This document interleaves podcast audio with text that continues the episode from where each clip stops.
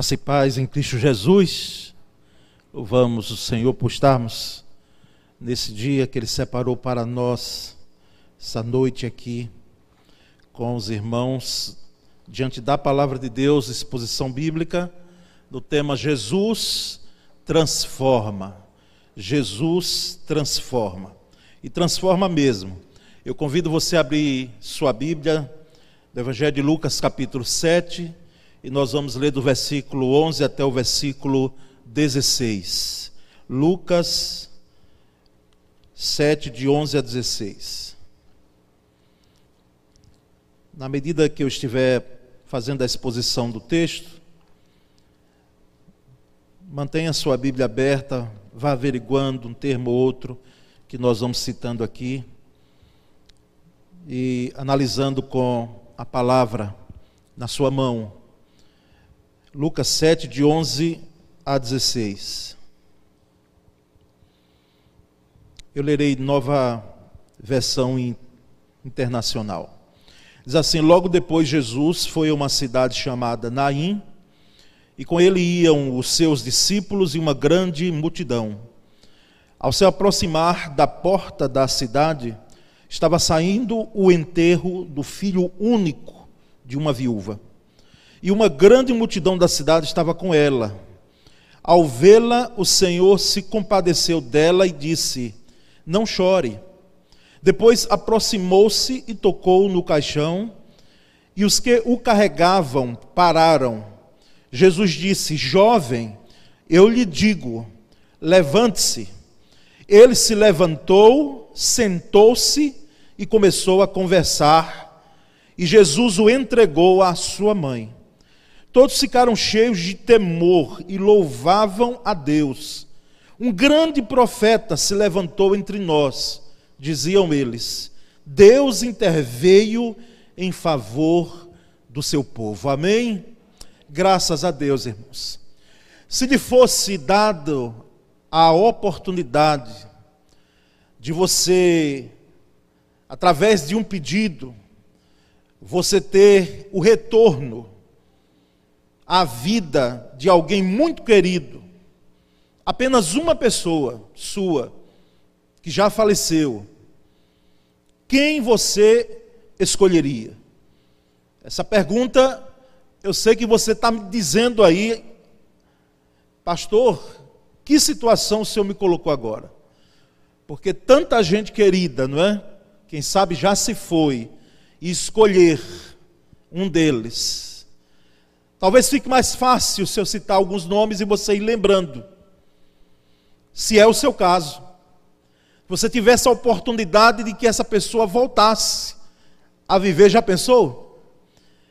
Você escolheria seu avô ou sua avó? O vovô ou a vovó? Tão queridos, às vezes para alguns. Escolheria pai? Escolheria mãe? Escolheria filho, para quem teve, lamentavelmente, essa situação de poder sepultar um filho? Escolheria uma filha? Escolheria um sobrinho? Uma sobrinha? Que você viu partir, como eu vi, meu sobrinho, meus irmãos, um rapaz aos 18 anos, o câncer de pulmão levar, e com a vontade enorme de viver, ele tinha. Joel, o nome dele. Sobrinho, sobrinha, primo, prima, amigo, aquele amigo mais chegado que um irmão, ou uma amiga. Quem você escolheria? Quem? Uma apenas, uma pessoa. Meus irmãos, Naim significa aconchego, aldeia do aconchego.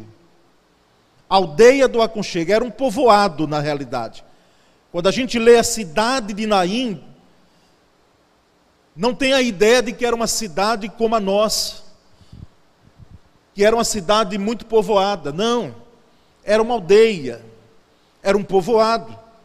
E o que nos leva a crer pelo nome aconchego, que inclusive hoje fica na parte do Irã, e segundo pesquisas, hoje é feito um dos melhores tapetes que nós temos, é feito em Naim hoje. Possivelmente aquele era um bom lugar para viver, um lugar tranquilo, um lugar aconchegante. Desses lugares, como eu já ouvi, quem sabe, e você já ouviu, um paulistano mesmo chegar aqui e dizer: pastor, que bênção morar em Aracaju, que maravilha, porque em São Paulo, e voltaram para São Paulo, que foi o Crise e o Kleber, né? O Kleber foi quem disse isso.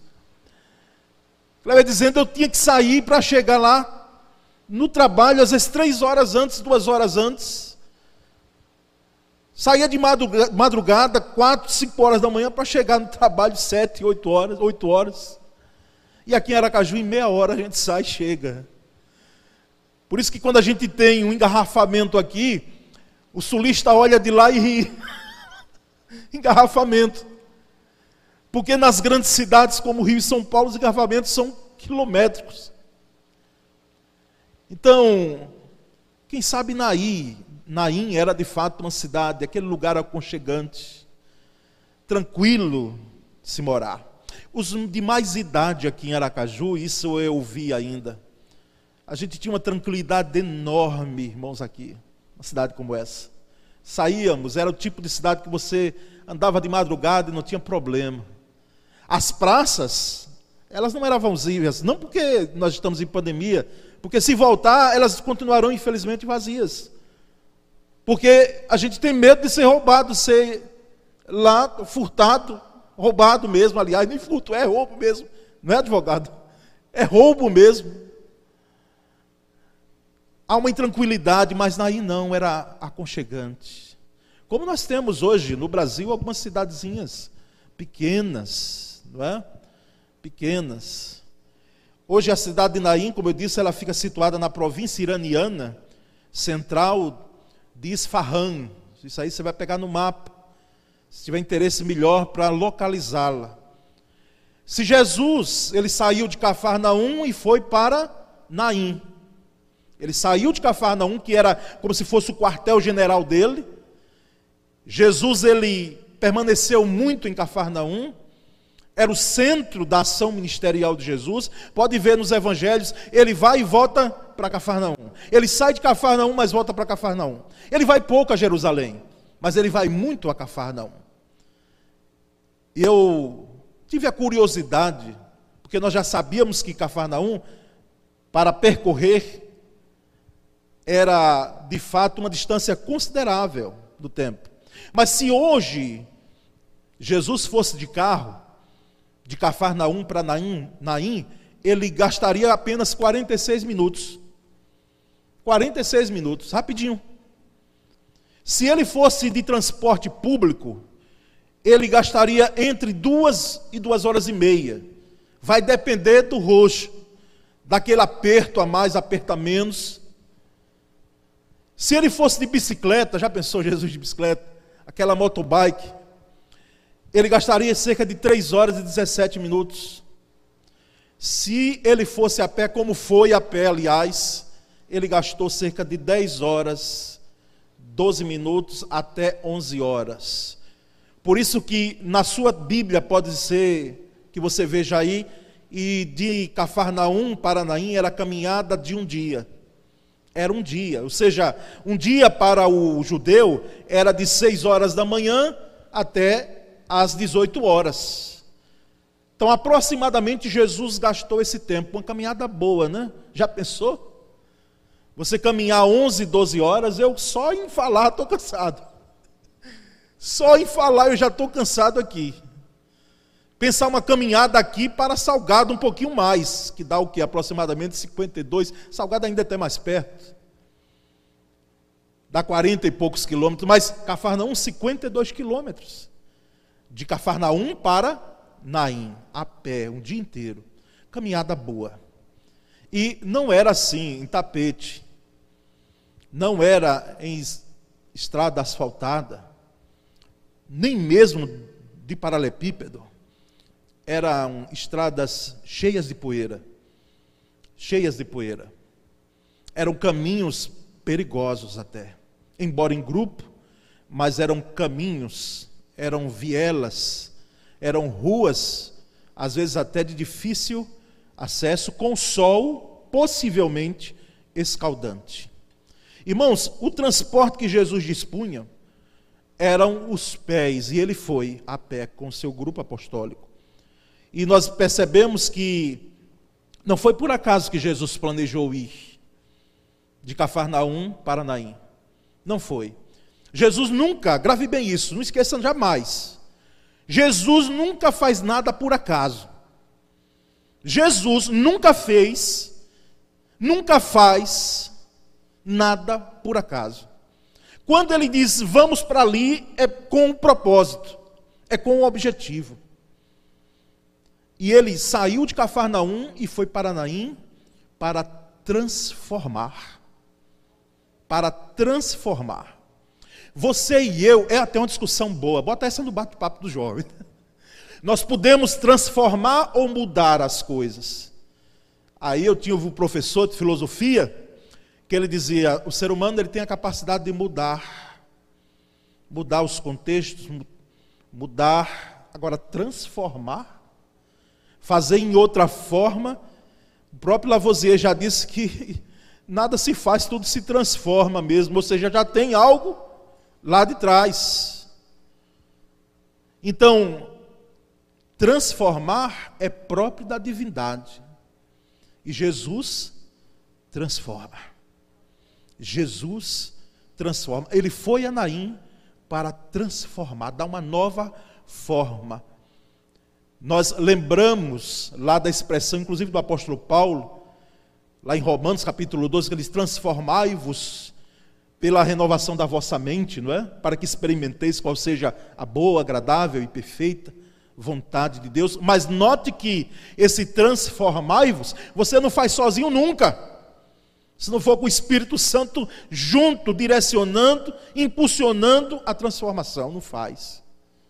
A transformação da mente, ela é gerada, ela é impulsionada, ela é feita pela ação do Espírito Santo na vida do crente. Irmãos, essa é a especialidade de Jesus em transformar. E ele transforma o choro em consolo. Transforma o choro em consolo. Jesus transforma choro em consolo. Uma multidão da cidade acompanhava aquela mulher, pode passar para o próximo slide, o choro em consolo, e era para enterrar um ente querido, era para enterrar aquele filho único, não era apenas um ente querido, era um filho único. Eu não sei se os casais aqui têm a dimensão disso. Lá em casa teve uma moça chamada Poliana, que deve estar vendo a gente agora. Ela reinou soberanamente como filha única durante 18 anos. E às vezes eu ficava olhando de cá, como eu fui criado numa tribo de 13, e eram para ser 14, mas Deus levou uma.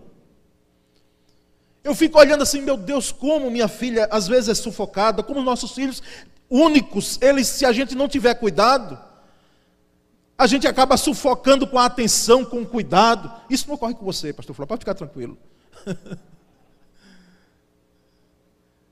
A gente com a atenção, com o cuidado, se chorou, pronto.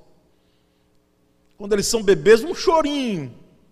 Ali dizendo, quero mamar, mas a gente já pensa que já corre, a mamãe já corre logo para ver o que é.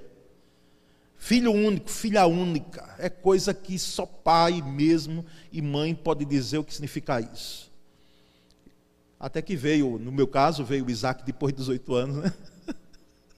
E aí está uma bênção lá, com 5 anos de vida, que tinha tudo para não nascer. Aquele cenário, irmãos, era desolador. E Jesus chega justamente na hora do sepultamento. Embora a cidade fosse pequena, aquela mulher era muito conhecida. Como todo lugar pequeno. Por que é que nós entendemos que Naim, as pessoas até perguntam na internet, quantos habitantes tinha em Naim naquela época? Não vá por aí não, que você vai rodar, pesquisar tanto e você não vai encontrar. Porque alguém que vai ser fiel ao texto bíblico, ele vai dizer, não sabemos, mas era um povoado. Sabe quanta gente, quantos habitantes tinham, aliás, em 2005, em Naim? 1.600 pessoas. 2005. Então, no tempo de Cristo, será que era essa mega cidade com tanta gente? Então, multidão... Era a multidão da cidade mesmo, todo mundo, quando tem um sepultamento, uma cidade pequena, que todo mundo se conhece.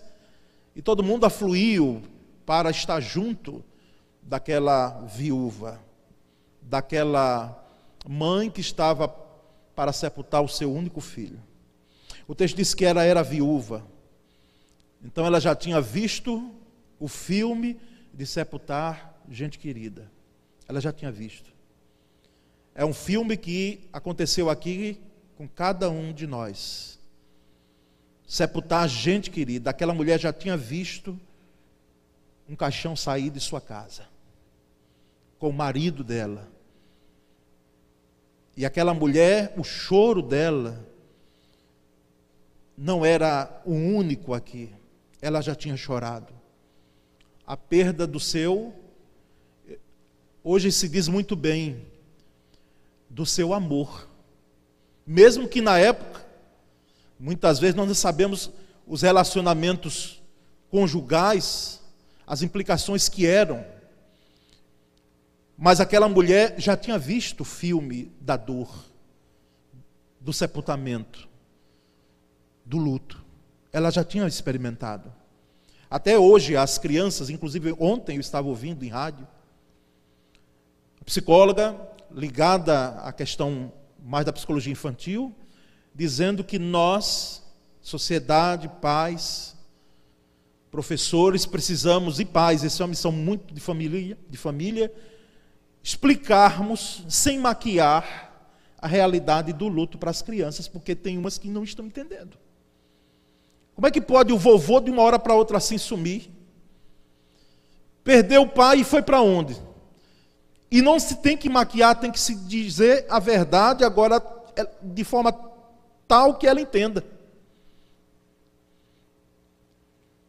Às vezes até a expressão, eu já disse e reitero, Deus levou, como eu citei aqui, para a criança, ela vai fazer, pensa comigo, que Deus é esse que me tira o que é bom?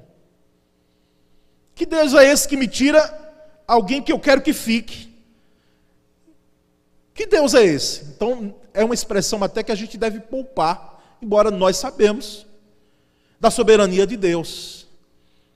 Explicar a morte, que a gente às vezes não gosta de estar falando, para a criança. Ela já havia, essa mulher, já havia sepultado o seu marido. Daqueles olhos, e nós não sabemos o nome dela, não sabemos o nome do filho, não sabemos que idade essa mulher tinha. Sabemos que o rapaz, era jovem, porque Jesus, na expressão mais próxima, ele diz, rapaz, jovem. Mas são os anônimos da Bíblia, que nós não sabemos os nomes, mas como eles nos ensinam. Daqueles olhos já haviam saído lágrimas de dor, da perda. A dor da perda, que é uma dor que dói e a gente nem tem como explicar direito. Porque alguém já disse muito bem, e eu repito isso em funerais, a dor da saudade, que é inclusive uma palavra muito portuguesa, brasileira, né?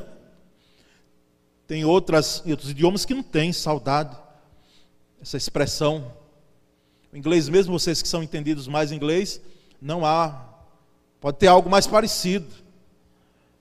Mas saudade é algo que a gente entende muito bem, porque é próprio da língua portuguesa. É a dor da ausência. A dor da ausência. Havia ficado consolo para aquela mulher. Não substitui o esposo, mas é um consolo, o filho. O filho. Na morte do marido, o filho ficou, mas o filho também vai agora. o filho único que lhe servia de consolo. E quem sabe, como a gente diz, olha, tal pai, tal filho. Quem sabe aquele jovem tinha traços do pai, né? Quando a mãe olhava, disse, mas parece um pouco, meu filho parece um pouco meu esposo nesses traços, nisso. Não apenas a fisionomia, mas o jeito de ser. Por isso que tem filho aqui, nem fique aí encucado, por favor. Com essa ideia, não, mas eu não pareço muito com o painho, não pareço muito com a mainha. Eu não pareço muito com... Não, às vezes a forma de ser. E para aqueles que adotaram, estão no mesmo caminho, que foram gerados no coração, são filhos. Aquela mulher, irmãos, ela tinha toda a razão para chorar, para apresentar um pranto rasgado, como ela bem entendesse em fazer. Um pranto, ela estava chorando. E quem sabe ela poderia até recusar consolo naquele momento. Porque às vezes as palavras são frias, nossas. Frias no sentido de que elas não consolam. Elas não chegam a abraçar tanto quanto a gente precisa. Frias nesse sentido. Descansou. Alguém pode chegar para alguém que perdeu um ente querido. Descansou. E eu, no funeral desse, a gente ouve coisa. Olha, tem coisa, irmãos. Dia desse eu estava falando com alguém até que tive que separar uma briga num sepultamento. Imagina. Me chamaram e disse, pastor, é bom o senhor ir lá na frente, porque o negócio lá está feio. E chegou lá, questões de intrigas familiares. Se eu tivesse com um cajado na mão, um cajado que a igreja, aqui no dia da minha posse, me passou. Mas só foi separar um lado e dizer, em nome de Jesus, vocês estavam chorando lá agora. Há pouco tempo vocês estavam ali, todos vocês, chorando em nome de Jesus. Aí um segurou o outro trouxe para cá, pronto, pronto. Acabou. Mas, irmãos, é interessante que, num desses sepultamentos, alguém disse, ô fulano, descansou. Pessoa já de idade, né? Sofrendo, muito internada há muito tempo. Aí alguém falou perto de mim, esse descanso eu não quero agora. Esse descanso eu não quero agora. Eu digo, mas eu... Veio ainda na boca, mas a gente eu engoli. Para não dizer, mas se prepare, porque um dia vai ser o seu dia. Porque hoje foi o dela, né? Mas vai ser o seu, vai ser o meu. Descansou. É uma palavra que a gente, meus pêsames, sentimentos. Mas, irmãos, não trazem consolo, realmente. A gente aprende no seminário que, num momento como esse, se a gente não tiver muito o que falar, e não é bom nem falar muito, é porque está no tempo de pandemia, mas a gente abraçar. Abraça. O abraço fala muitas vezes melhor do que as palavras. Um abraço sincero. Um abraço sincero mesmo, um abraço de amigo, de irmão. E Jesus chega para aquela mulher, no seu pranto, no seu choro, e ele não traz apenas consolo, porque ele chega para a mulher e diz, não chore, não chore. E ele tinha autoridade para dizer isso. Porque eu ouvi de um colega uma vez, dizendo para a esposa de um irmão nosso que tinha falecido, não foi diante daqui, mas eu estava presente, ele dizia, irmã, não chore, seja forte e tal, aquela coisa, né? Aí depois... Eu disse, irmã, pode chorar, chore mesmo, porque o momento é de choro agora. Não prenda não, pode chorar. Porque esse momento é de choro. Mas Jesus chegou porque e disse àquela mulher para não chorar, porque ele tinha autoridade para isso. Não chores, mulher. Não apenas porque ele trouxe consolo, mas ele trouxe transformação. Jesus transforma o choro em consolo. Ali estava alguém que de fato, na sua plenitude, podia consolar. Mas, irmãos, entendemos que Jesus também transforma a morte em vida. Jesus transforma o choro em consolo e Jesus transforma a morte em vida. Porque chegando próximo ao caixão, onde aquele jovem, filho único, se encontrava, os que levavam pararam, porque ele ordenou que parasse, e disse ao jovem, Jesus dizendo ao jovem morto, eu te digo, levanta-te, jovem, levanta-te. Eu já vi alguém falando com alguém que estava morto, mas isso é natural dentro do âmbito das emoções afloradas. Talvez já citei aqui uma esposa dizendo, ô fulano, mas logo agora que a gente estava reformando a casa, os filhos estavam bem, estava indo tão bem, por que é que você foi me deixar? Por que é que você foi partir? E falando, é natural, a gente entende. Mas Jesus não apenas colocou emoção, ele colocou vida naquele rapaz. Jovem, eu te digo, levanta-te. Levanta-te. Porque ele transforma a morte em vida. E diz que o defunto assentou-se. Veja que cena, irmãos. Que nós já pregamos sobre esse texto aqui, não há nada novo. Mas é algo surpreendente que a gente não vê todo dia. Diz que o jovem assentou-se e começou o quê? A falar, a conversar. Parece cena daquelas pegadinhas de televisão. Talvez alguém ali correu com medo. Não sei. Porque alguém que está morto, levantar-se, sentar-se, aliás, e começar a falar. Aquele povo nunca tinha visto isso. Porque Jesus transforma morte em vida. Morte em vida. Por isso que Paulo, escrevendo aos Coríntios, na sua primeira carta, o capítulo 15, a partir do versículo 55, ele faz uma exclamação maravilhosa. Ele diz, onde está a morte a tua vitória? Onde está a morte o teu galardão? Porque o galardão, ou o aguilhão do pecado, é a lei. Mas lá no versículo 57 e 58 ele diz, mas graças a Deus que nos dá a vitória, por nosso Senhor, Jesus Cristo. Jesus Cristo transforma a morte em vida. Jesus transforma a morte em vida. Pode ser que não seja o caso de que você nunca tenha visto isso. Como eu não vi nesses 40 e tantos anos de crente, de cristão. Nunca vi a ressurreição, mas quero trazer a aplicação já de imediato.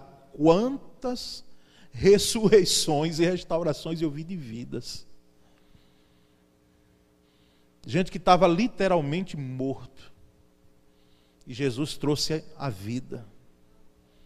Jesus trouxe a vida, uma vida plena, uma vida que só ele tem condições de dar. Mas, irmãos, no terceiro momento, já indo para o final, Jesus transforma choro em consolo, morte em vida, e transforma perda em restituição. Perda em restituição.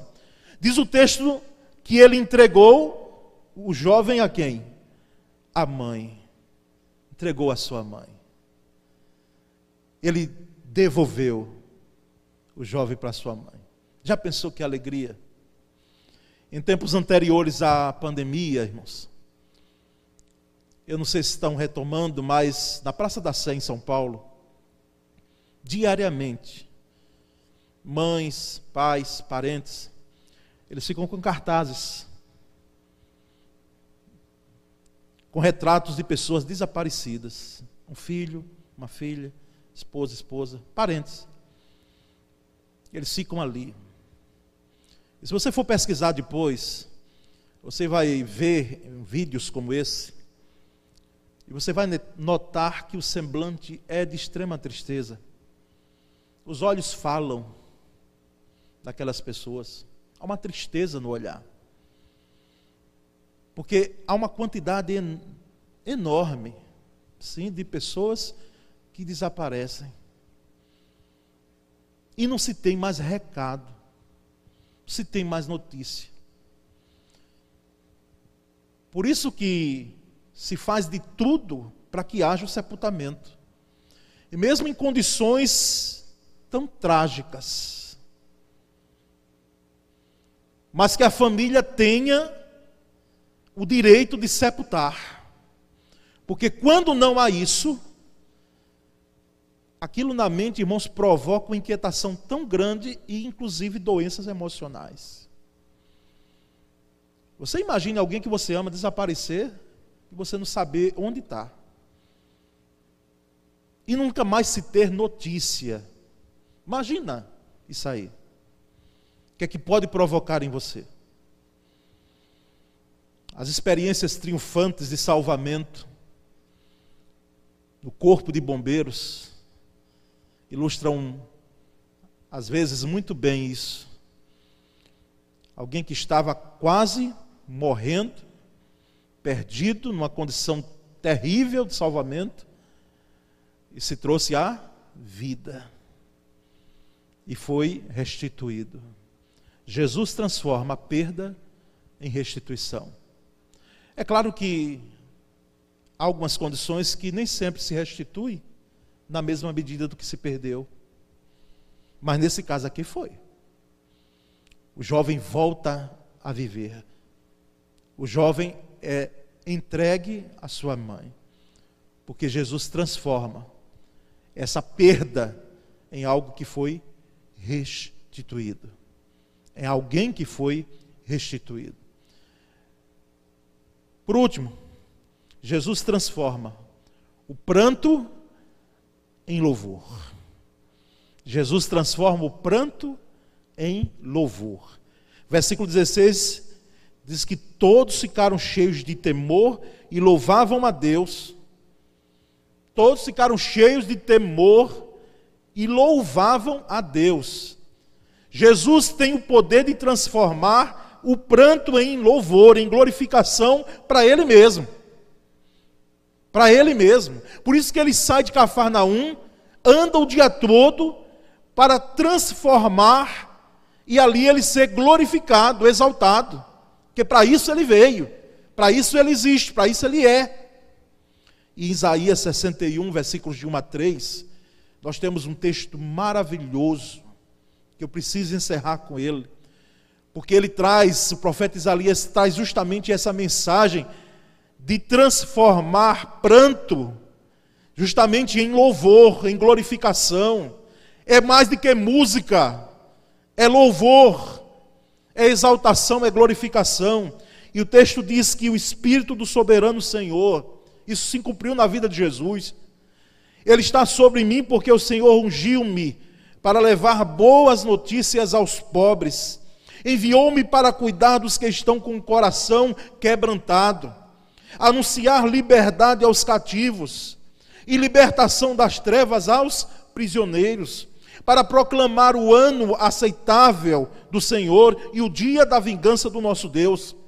Para consolar todos os que andam tristes, e dar a todos os que choram em Sião, e eu diria para todos os que choram em Aracaju, todos os que choram no Brasil, todos os que choram no Brasil, todos os que choram no mundo, todos os que choram na Piba, uma bela coroa em vez de cinzas, o óleo da alegria em vez de pranto, e um manto de louvor, olha que bênção, um manto de louvor em vez de espírito deprimido.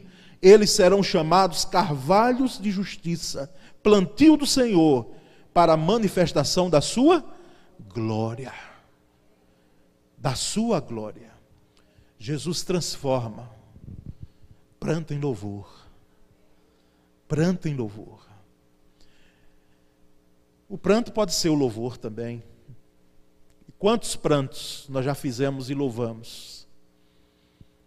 Mas não venha me dizer que quando a tempestade vai embora, quando o arco-íris desponta como despontou ontem à tardinha, você viu? Lá em casa teve, lá na janela. Isaac olhou e ficou, porque ele só vê muito no tablet. Quando ele viu, ouviu, arco-íris. Não estava assim tão, mas na parte extrema dele estava lá. Eu tirei uma foto e vou lhe mandar ainda hoje, você mesmo tem que ver. quando desponta o arco-íris, quando vem a bonança. Vai dizer que você, dos seus lábios não vai soar um louvor de alegria, de regozijo, de pulos, de gritos. Quem sabe, para aqueles mais, não é? Porque o Senhor Jesus transforma pranto em louvor, pranto em louvor. Eu não sou daqueles tipos de pastor que gosta de pedir, repita, não é? Você não vai me ver eu fazendo isso, eu não gosto. Eu acho que ele deve pregar a palavra, mas eu vou lhe pedir para você repetir comigo, para você sair daqui com isso aqui, martelando esses pontos no seu, na sua mente e no seu coração. Jesus transforma choro em consolo. Diga comigo, Jesus transforma choro em consolo. Jesus transforma morte em vida. Diga comigo, Jesus transforma a morte em vida. Diga comigo, Jesus transforma a perda em restituição. Jesus transforma a perda em restituição. E diga comigo, Jesus transforma o pranto em louvor. Oh, louvado seja Deus. Transforma do Senhor. Transforma a nossa miserabilidade em vida, para a tua honra e para a tua glória. Amém? Vamos entoar esse cântico e eu voltarei orando com oração.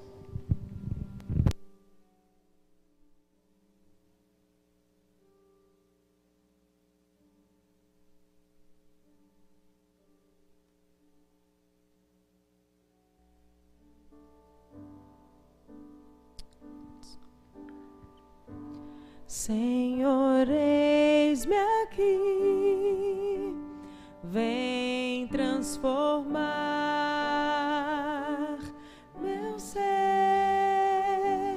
no fluir da graça que encontrei em ti.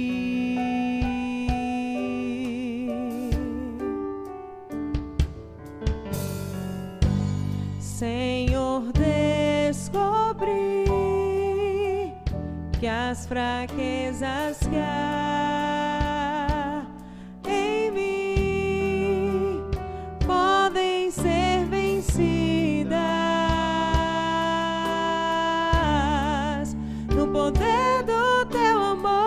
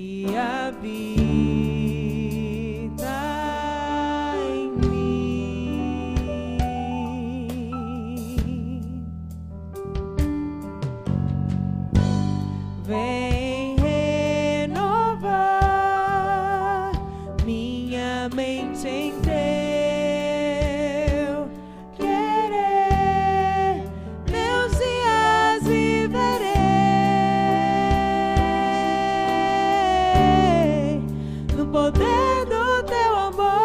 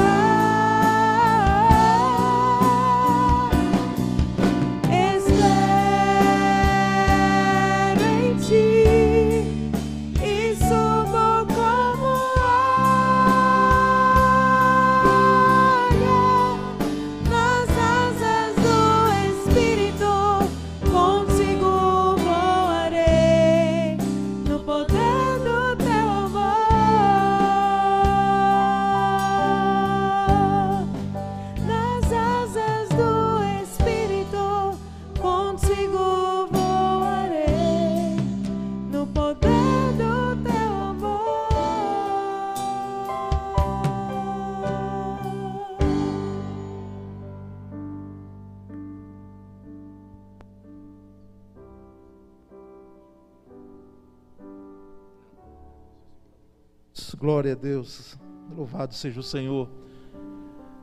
Eu vou pedir aos irmãos que estão pela internet nos acompanhando, que vocês pudessem digitar, se puder digitar aí, você no seu no tablet ou no computador ou celular, essa expressão que Missões Nacionais, ela criou, forjou, que não é dela, é da Bíblia, mas que tem sido usada por Missões Nacionais. Jesus transforma, digite por favor agora aí, Jesus transforma. Vou deixar essa mensagem nesse vídeo, né?